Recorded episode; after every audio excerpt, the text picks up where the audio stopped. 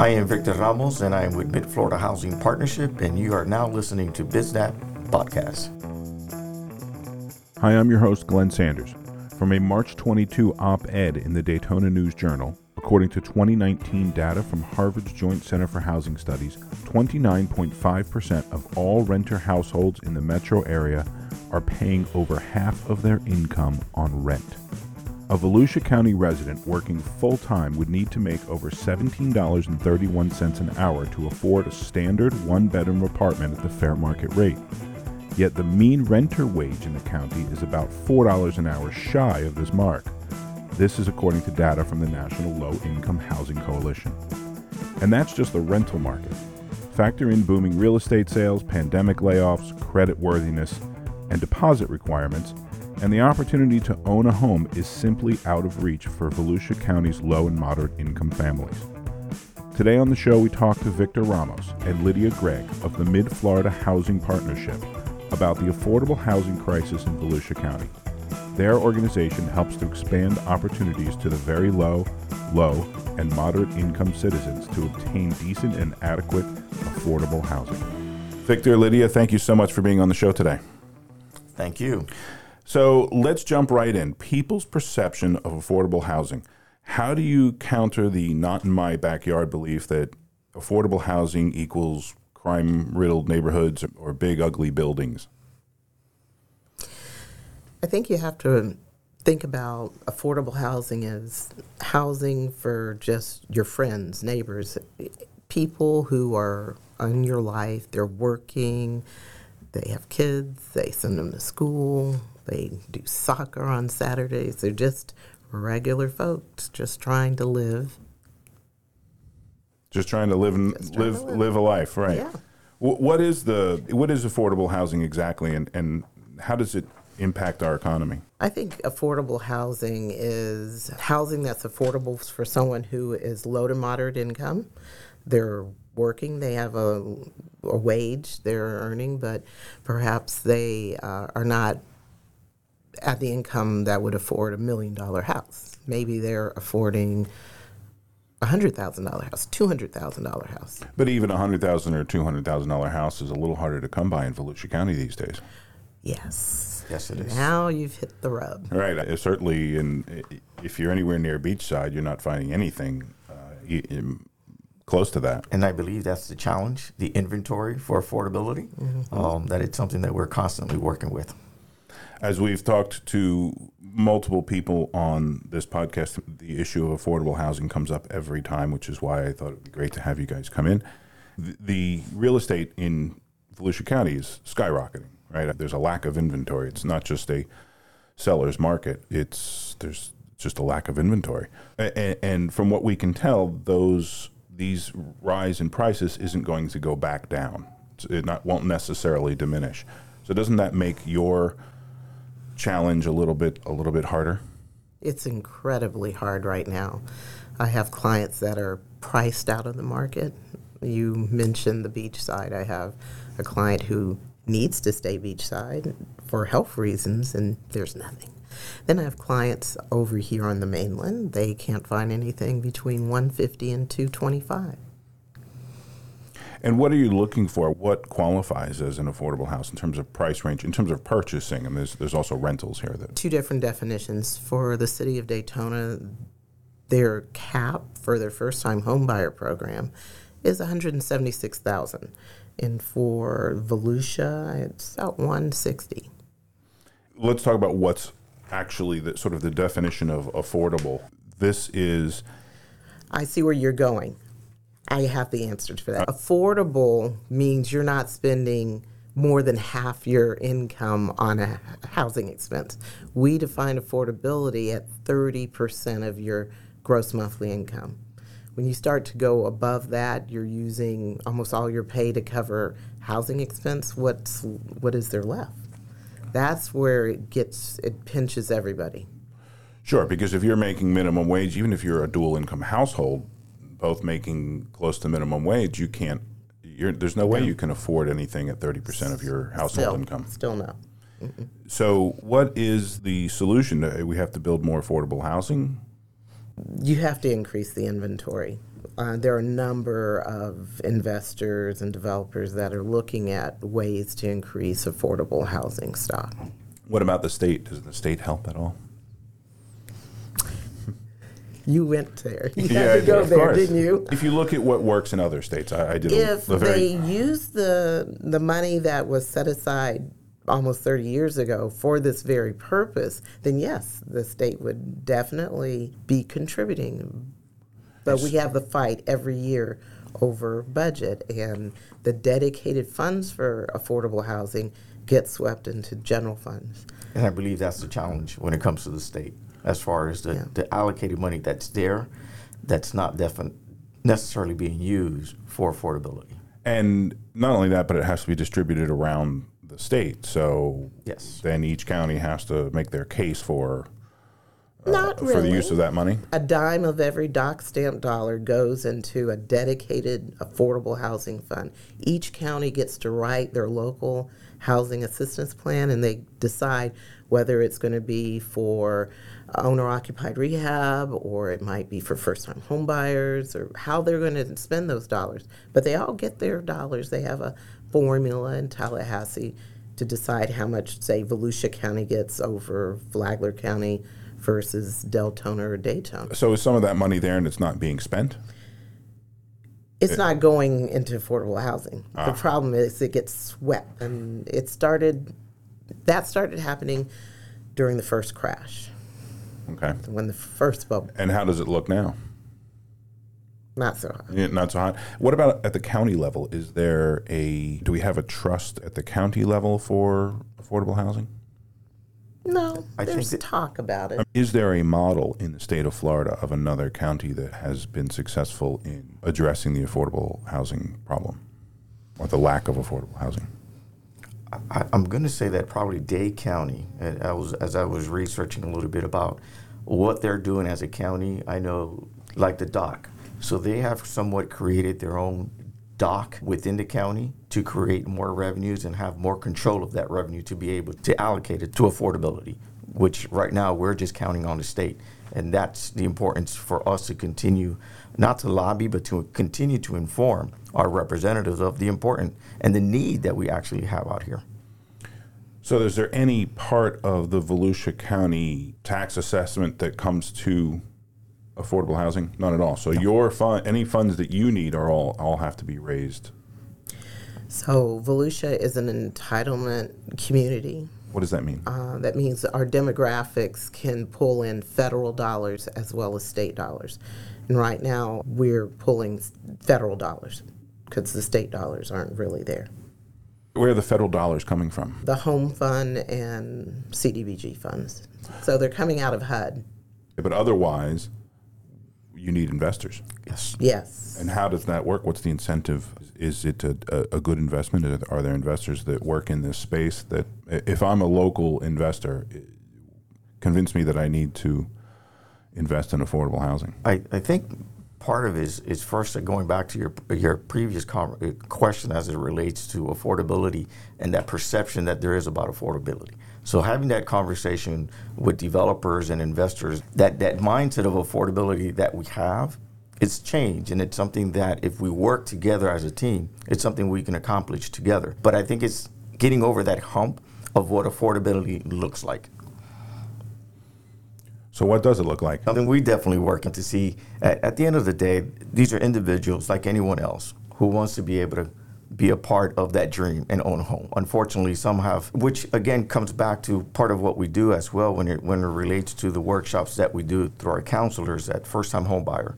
Um, there's a lot that goes into that. Sometimes people get scared of the process. So having these workshops and trainings that we do, it's one of the vehicles that we help, as well as credit and credit score. A lot of times people don't realize that the habits that they've created, it's not helpful for them. And even when there is some help out there and incentives. So it's a puzzle. So, get, getting someone a, a mortgage may be a year long or more project if you're trying to clean up their credit and everything else. Yes. What happens when uh, you've helped someone, they're able to acquire a house, they're able to develop more skills, and they come out of that affordable need bucket? Did, are they, they're able to keep their house, right? Yes. Yes, they qualify at the beginning and they go on and live their happy life, be, have their best life, and go on and finish school and go on to that next job that might make them suddenly quite financially set. That doesn't take away their house. The assistance that's provided to a first time home buyer is to bridge the gap that exists in affordable. So that if you could only afford like a hundred and seventy-five thousand dollar house, that and yet all the houses that are available are two hundred. That gap exists, and that's what the program is there to fill. That gap. And I believe also part of, of your question is, first of all, thank you. And I think it's important that we're having these conversations because, as you mentioned before with your other guests, affordability comes into question. Every every interview we've done, it's come up. So the important is how can we get together and realize that economic development, affordability go hand in hand. So if we can start having those conversations and have the right people at the table to realize that we need every single one of us needs each other. It can't be where economic development is doing their thing without keeping in mind about affordable housing. And uh, back to the, sort of in, investment angle, you need private investment, either both in workforce training, right? You need, uh, and, and we're seeing that with Bob Davis from Hospitality and Leisure, and the chambers are all working with the colleges to try and the high schools to try and create tech programs or, or programs that get people into a workforce at a decent living wage. So if you combine that with your efforts to train people about managing their credit better and getting them on a budget that isn't larger than what their income is, we've got a good shot, I think, at developing a, a, a strong economic engine mm-hmm. in the county. However, a lot of counties are trying to do that. Pretty much every county is probably trying to do that. So, what's the benefit or the advantage of Volusia County, let's say, over other regions? I mean, Volusia is continuing to grow. I'm from Deltona, and pretty much the largest city in Volusia County, population wise. And if you see pretty much, and you drive in Deltona, pretty much wherever there was a tree, there's a house. And we're continuing to grow. We just had Amazon come in to the city as well. So, I think we're at a crossroad where it would be beneficial, and it, I think it's important for us to start having this conversation to see how we can lead, not necessarily wait for any other county or, or state, but let's get together and lead as a county because we're definitely continuing to grow, and that train is not stopping. Sure, we need the economic engine to drive the jobs, yeah. but then we need the people to f- fill the yes fill the jobs that supply the economic engine. What do you see the future is uh, for affordable housing the next, say, five to ten years? pull out your crystal ball. To be able to bridge the gap for individuals to live in a home that eventually also can set them up and prepare them to purchase a home. Obviously, that's just one thing of multiple things that are happening, but I definitely it's a challenge that brings some opportunities and just trying to get the right people at the table so we can have the, that brainstorm. So, from a finance perspective, and inve- I keep going back to this, but from an investor's perspective, those are you need those people at the table as well. Absolutely. So, if I'm a real estate investor, and I'm not, if I was a real estate investor, what's the incentive to build uh, affordable housing over building condos at the beach? you have a ready-made niche. You have a constant stream of demand. How does Mid Florida Housing Partnership help with filling filling the apartments or filling the homes and, and, and working with investors? 90% of our job is preparing people for homeownership. Going back to helping them fix their credit, helping them develop a sustainable budget. Education is the key. So, by working with you guys, if I'm a, an investor, if I've got an apartment complex or, or uh, I'm developing uh, a, a, new property, you can help me fill that or get the right tenants or sell the property to somebody that is now learned about managing their credit, being respo- fiscal responsibility, uh, and those kind of things, and, and fill my investment with more responsible tenants. True. What are some of these workshops? What are some of the trainings? You have your brochure here. What are some of the things that you guys do? We do a credit and budget repair class. For those who are not mortgage ready, it teaches them how to raise their credit scores, repair credit issues, establish clean, fresh credit. How long does that take? I guess it depends on how bad. True. How much True. damage it has been done. It could be three months. It could be six months. It could be a year. And, and normally the, the course is an eight hour course, and, and currently we're doing it through um, virtual, and it's split up into a four hour course one day and four hour course the next day. That's the home buyer education. The home one. buyer's education one, and but that also gives them an opportunity to have a one on one with either Lydia or Joanna in reference to try to help them. Talk to me, uh, explain to me what uh, Palmetto House is. So Palmetto House is uh, it's quite interesting. I think a lot of people have a concept that it's a homeless shelter, but it's not. Clients have they have to be sustainable. They have to be able to What pay does a that fee. What does that mean? Sustainable. Sustainable to be able to pay a fee over at the house. It's a drug-free place. Um, they get an opportunity to have a room and an opportunity also to transition. So we've had individuals that come in through the Palmetto House as a resident there and transition to one of our homes, affordable homes, and at the same time, from that point, transition into purchasing their home. It fills that gap between the time that they're repairing their credit and becoming credit worthiness. So you do a lot of work with people's credit worthiness. Yes. And part of the Palmetto also, we do have counseling and educational opportunities like through Daytona State. So if you're a resident at the Palmetto House, you're able to go to Daytona State for free as well. So Great. we are encouraged. It's not just for you to just to come and stay there. I think it's a 36 month um, period that you can stay there, but there is a plan in action. So our program manager that runs the, the Palmetto House, it's in constant communication to see where we're headed to. Now, I, in order to repair the credit and afford to buy a home or or live someplace that is uh, affordable to you, you need work. Yes.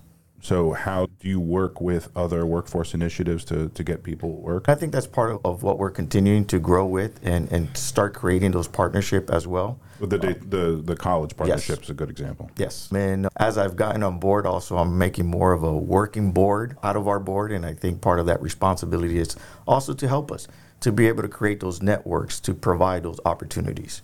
The makeup of we, we started to talk about this but the makeup of people that need affordable housing it's not just working families but it is mostly working families it's also seniors Yes. Yes, true. tell, tell me a little bit more about that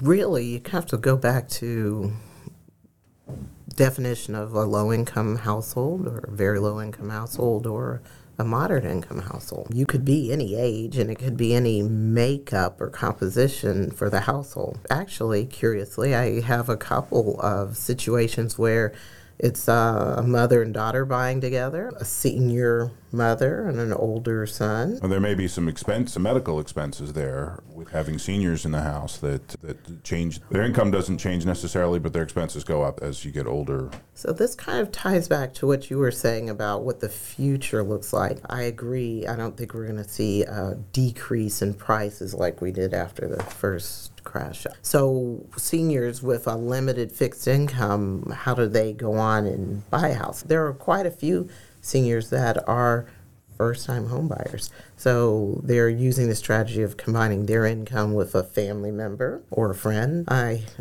to, to create a larger household income Exactly, because usually you're not buying a house on just Social Security income because it's not normally sufficient when houses are above 150 now. Back in the good old days when houses, you could get a good house, $75,000. Yeah, that easy peasy, but not too much now. I have one couple, they're like the coolest couple, just friends, and they have a common desire to have a stable place to live, and they're pooling their resources and getting through their differences, and they want to buy a house together. Wow that's great and so how are you working to help them with that They want to buy in Flagler, and we're working with USDA, the Rural Housing Division of USDA. And that brings up a good point. There's a lot of avenues for help that people don't realize. True. And so, what are some of those, and how do you do you train people uh, in that in your workshops on how to go after that money, or do you Yes. Yes. hold their hand for them, or we educate them on what's available. So the class is teaching them everything they need to know to be successful as a first time home buyer and accessing available down payment assistance. So you have assistance programs through USDA, you have them through the conventional side with Fannie and Freddie, and a lot of our local lenders have their own down payment assistance pools. They've really stepped up as the state has shrunk back. Then you have initiatives that are really investors working on a mission to hit that niche of the affordable uh, workforce housing, if you will, or low to moderate income household needing to buy their first house. There's a market. Why not be the person that covers that market? And how big is that market? If you have numbers, great. If you don't, is it uh, sizable enough to, to make it interesting to banks and uh, commercial entities? I would say I don't have numbers, but I definitely would say it's sizable enough to get someone's attention. And there are a lot of private investors that are out there quietly doing their thing. I went to, into a house yesterday, and I'm like, wow.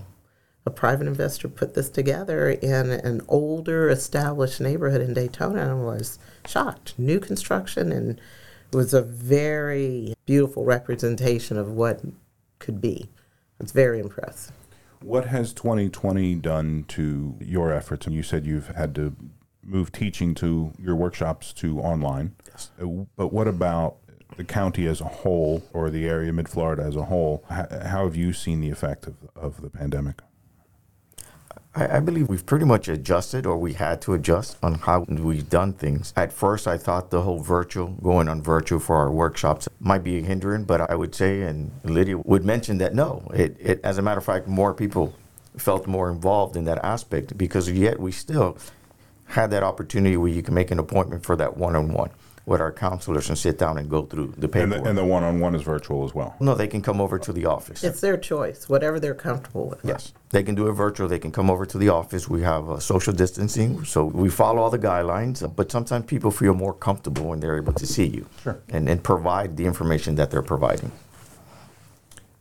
What is your need going forward? You talked about having private investors involved. What is your biggest obstacle or challenge that, that you're, as an organization, that you're trying to overcome at the moment?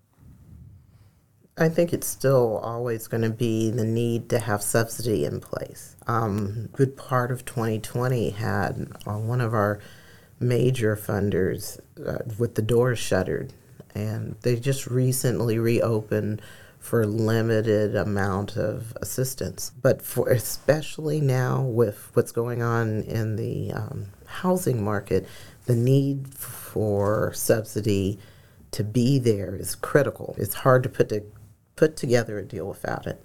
So how are you solving the problem then? Maybe the problem isn't being solved, but I what I've How noticed do we solve the problem? that clients are actually more prepared now than they ever have been. They're coming to us with more savings. They're more focused and determined. So they're coming with significant savings, which is good. Which is good. In in terms of the pandemic and our client base, those that were directly affected by the pandemic had their plan and progress slowed down as they had to be laid off or furloughed or quarantined. But they're still very much um, focused with the goal in mind. So there is a huge demand. It's almost frantic, and I can understand why. It's the, the, the demand, the demand for to buy to buy. yeah. because the rents are just ridiculously high. But affordable rents still falls under your mission, right? You're, you're looking. Obviously, you've got people that are in that transition stage Yes. between being able to uh, before they're able to buy a place, and you need to get them affordable uh, rentals now. Yes, I'm- we do that. I, I just saw an article in the Daytona News Journal that it's it would cost set it right now it costs seventeen dollars an hour in comparable wage to afford an apartment to rent in Volusia County. Does that sound accurate? Yes. Yes. Yep. And how many of your constituents are making seventeen dollars an hour? None. So what do they do? They're working two and three jobs. Or are they living in another county and coming here to work and adding all that travel cost to there? Could be a possibility.